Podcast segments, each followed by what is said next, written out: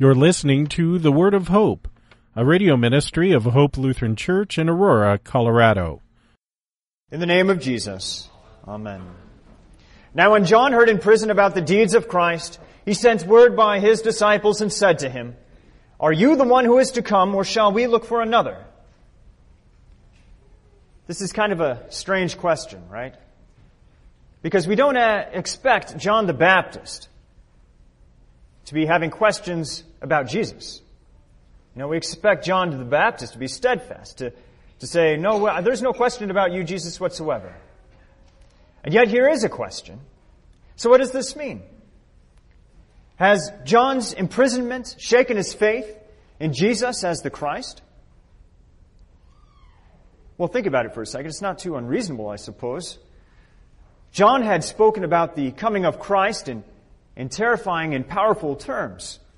That Jesus would come, the Christ would come, in vengeance and power and divine wrath was quickly coming upon the world. And yet, Jesus couldn't even stop the wicked men who threw John into prison. So where was Jesus' vengeance and justice? How could he let his own prophet languish in the hands of unbelievers? And from this perspective, I suppose it's reasonable to say that John shouldn't only have had his faith in Jesus shaken, he probably should have lost it altogether. Now, if John's opinions about the Christ were formed and shaped by the vanities of the world, this might be true. But John preached the Christ not of human imagination, but of Holy Scripture. He preached the Christ who comes not to enact a kingdom of worldly justice, but to save men from their sin. Jesus would indeed fulfill all that John had said about him, but it happens in Jesus' own timing and not in the way that everyone would expect. John clearly taught the person and work of Christ from the very first leap in his mother Elizabeth's womb to this last question posed to Jesus through his disciples. There is no question whatsoever that John the Baptist fulfilled his office. Jesus said about him that the changing winds of men's doctrine could not shake him. Jesus pointed out that the soft clothing of worldly honor meant nothing to John. Instead, he decided to honor God's word. John was more than a mere prophet, Jesus said, because John had the honor to stand and to point to someone who was standing in front of him. To say that this man, yes, this man is the Christ, the Lamb of God who comes to take away the sin of the world. John's question also served this purpose. It pointed to Jesus, the long expected Christ who has finally come. You know, I think that John's concern wasn't for himself as much as it was for his disciples. His disciples who hadn't yet left him which is a bit strange because they were going against everything that John had preached and taught to them. And yet they insisted on staying with the baptizer. Others, like Andrew and John, believed their teacher's testimony and became Jesus' followers. But something was holding this skeptical group back. Maybe it was that they weren't convinced that Jesus had lived up to everything that John had said about him. Or perhaps they thought that John was a better candidate to be the Christ than Jesus, which isn't so much of a far-fetched thought. Because first of all, John was a powerful preacher. He had compelling words to tell the people, compelling words that drew them out of the cities and into the desolate regions to be baptized in a muddy little river called the Jordan. Second, John was a man fit for his times. Because under the oppression of foreign rule, now more than ever, was there a great sense of expectation and anticipation among the Jewish people for the Messiah to finally come. They were waiting for the promises given to their ancestors to be fulfilled in their own lifetimes. They were eager for deliverance. John had the courage to denounce the people who were in power.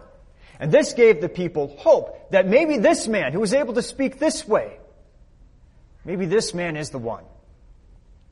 And so when the Pharisees heard about John and all the people who were coming out to him, what was the first question that they asked John? They asked him, Are you the Christ? What did John say? No, I am not the Christ. Then the Pharisees asked him, what are you doing out here baptizing people? What's all this business with water and repentance? John said, I baptize you with water for repentance, but he who is coming after me is mightier than I, whose sandals I am not worthy to carry. He will baptize you with the Holy Spirit and fire. It's no small thing that John comes to baptize, because it's through baptism that he's teaching us the kind of deliverance that the Christ is going to bring. And he's teaching the people the kind of deliverance that they should desire and want. In fact, that's why John was a great preacher of the law. He told the crowds that the Lord's coming should strike terror into their hearts. He didn't tell them to pick up weapons and to fight the Romans. They may have wanted that, but he didn't say that. Instead, he cut to the heart of the true problem that they had. The fact that the whole world stood under judgment because of its sin. God's kingdom was quickly coming and was indeed already in their midst. And if God comes on account of sin, then John wanted the Jews to know that they had just as much reason to be afraid as the Romans. And this is why John pointed sinners to the way of repentance, instead of calling them to take up arms. But John was also a true preacher of the gospel. His baptism wasn't some work that the people had to do to earn or to gain the favor of God. Instead, this was a baptism into the forgiveness of sins, something that only God could give. Through this baptism, John taught that God isn't merely angry with people, He wants to save them. He taught that God loves them and he doesn't want anyone to be lost to the unquenchable fire of judgment. Indeed, this is exactly what John's own father, Zechariah, prophesied after the birth of his son. He said that John would come to give knowledge of salvation to God's people and the forgiveness of their sins. And in fact, this was the theme and the heart of John the Baptist's message when he finally points to Jesus and he says, Behold the Lamb of God who takes away the sin of the world. Now, despite this beautiful proclamation of law and gospel, John's disciples insisted on clinging to their teacher, as if he could give them something that Jesus couldn't. And then when Jesus started to steal John's thunder, when all the crowds who used to come out to John to hear him preach were now going over to where Jesus was to hear him preach, John's disciples became concerned. And so they, they came up to John and to, voice their displeasure and, and their confusion about why he was letting this happen. Now you can almost see the smile on John the Baptist's face as he told this to his disciples. He said, the one who has the bride is the bridegroom. The friend of the bridegroom who stands and hears him rejoices greatly at the bridegroom's voice. Therefore, this joy of mine is now complete. He must increase, but I must decrease. John the Baptist is the bridegroom's friend. And he was cast into prison with a fulfilled and completed joy, knowing that Jesus was now working to save the people, to save the world from their sin. Now, after hearing this, the remainder of John's disciples should have left everything to follow Jesus, but they didn't. Even their master's imprisonment couldn't deter them, which is ironic since when Jesus was captured and arrested, his disciples fled him. so what was it that attracted them to John? Was it his ascetic lifestyle? The fact that uh, you could tell he was a holy man of God because he wore rough clothing and ate a strange diet? Maybe it was the fasting. Jesus, after all, was called by his opponents a drunkard. He even decided to feast with sinners. Now, how could the Christ, who comes to bring about righteousness and justice, feast with sinners? And this is our problem, friends. Instead of being happy with the Christ who is set before us in Holy Scripture, we chase after false Christs who fit our own desires for justice and righteousness in this world. And I think that we also love the preaching of the law too often than we love, more often than we love the preaching of the gospel. Because mercy and love, well, that seems a little bit weak and unfair. And so we chase after these preachers of the law. We're attracted to them because they won't abide the company of sinners. They promise that you can have holiness, your own holiness, in this life right now. And because of that holiness, God will look at you and then bless you with all kinds of good things like success and wealth, long life.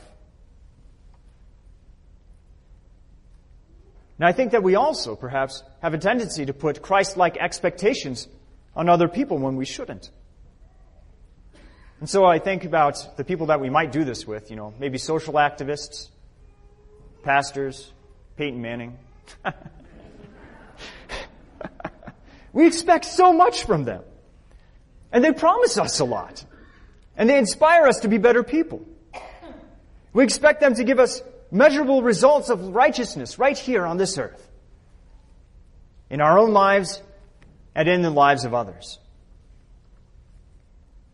But our faith that we place in them will always be misplaced. Because they're just as much sinners as we are. And John knew that this was the temptation that was dwelling in his disciples' hearts. Now, instead of chastising them, John is, is a wise preacher. He sends him to the one man who can convince them. He sends them to Jesus, who alone can inspire true fear, love, and trust in God's promises because the Spirit of God was with him. And so you can almost see as, as John the Baptist's disciples came and gathered around Jesus, Jesus looking at these uncertain men who were standing there. Now their faith had been shaken. They didn't know what to think of this Christ who was willing to let his own prophets languish in prison. But with compassion and understanding, Jesus proceeded to teach these men about the true nature of God's kingdom. The kingdom that the Christ would establish. Jesus said, Go and tell John what you hear and see. The blind receive their sight and the lame walk. The lepers are cleansed and the deaf hear. And the dead are raised up and the poor have the good news preached to them. And blessed is the one who is not offended by me. Jesus was bringing to their minds all the familiar texts that they would have heard both in the synagogue and from John himself. Jesus said, if you don't believe John's testimony, at least hear it from the Holy Scriptures. Hear the Holy Scriptures and then see what I am doing to fulfill them. Remember Isaiah the prophet, what he said about the Christ. He said, the Spirit of the Lord God is upon me because the Lord has anointed me to bring good news to the poor. He has sent me to bind up the brokenhearted, to proclaim liberty to the captives, and the opening of prison to those who are bound, to proclaim the year of the Lord's favor and the day of vengeance of our God, to comfort all who mourn. Now, according to Luke's account of this same event, Jesus indeed, in, in their presence, was healing people and casting out demons. And then he preached. He told the poor people who were gathered around him, those who were poor in spirit, that God's kingdom has drawn near, not to destroy, but to save them. Jesus preached that today is the year of the Lord's favor. And this favor is because divine vengeance was quickly coming upon God's own lamb. And through this lamb sacrifice, all who mourn because of their guilt are acquitted and they find comfort and peace with God. Now, no clearer or better testimony of Jesus' true identity of being the Christ could have been provided to John's disciples. But this good news could not stay with Jesus and the crowd there that day. And so what did Jesus do? He turned these, these reluctant disciples into evangelists. And he sent them back to John. You see, even the greatest of saints cannot live on bread alone especially at the end of their lives. In this final confrontation with death, we discover what truly sustains us. And Jesus would not let John the Baptist perish without the comfort and the peace that he had now given to his disciples. And so Jesus sent them back to John so that the poor, yes, even the imprisoned, could have the good news preached to them. Now, can you imagine John the Baptist's face when he heard this wonderful report from his disciples? He must have beamed with joy because his Savior had remembered him in his afflictions and told him the one thing that could give him true comfort in this life. That even though he may lose his life for the sake of the kingdom of God, he still has resurrection and the forgiveness of sins. John's question to Jesus and Jesus' response is exactly what you need to hear today. It teaches you that God's kingdom is more than just an earthly enactment of justice. It's a kingdom that enacts justice between God and men through a Christ who suffers and dies for the sake of sinners. It's in this kingdom that Jesus preaches the good news to poor souls just like you. Poor souls who are trapped in bondage to guilt and in fear of death.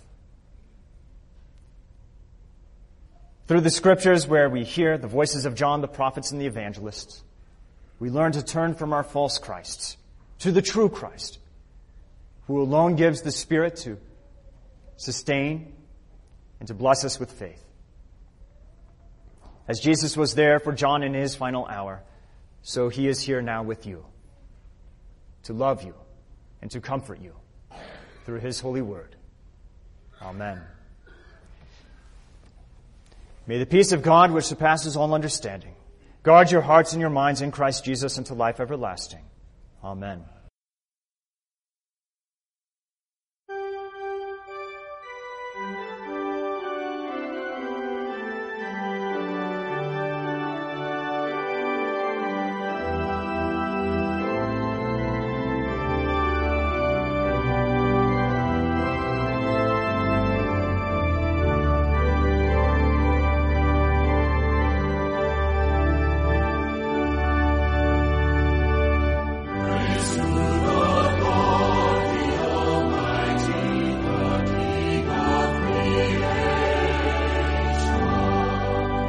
We hope you were blessed by today's word of hope.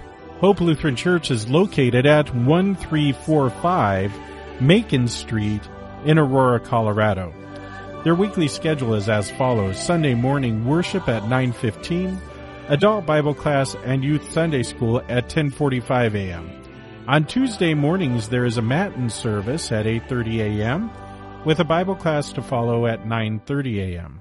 You can find out more about Hope Lutheran Church at www.hope-aurora.org. That's www.hope-aurora.org. Until next time, may the Lord bless you and keep you in His grace.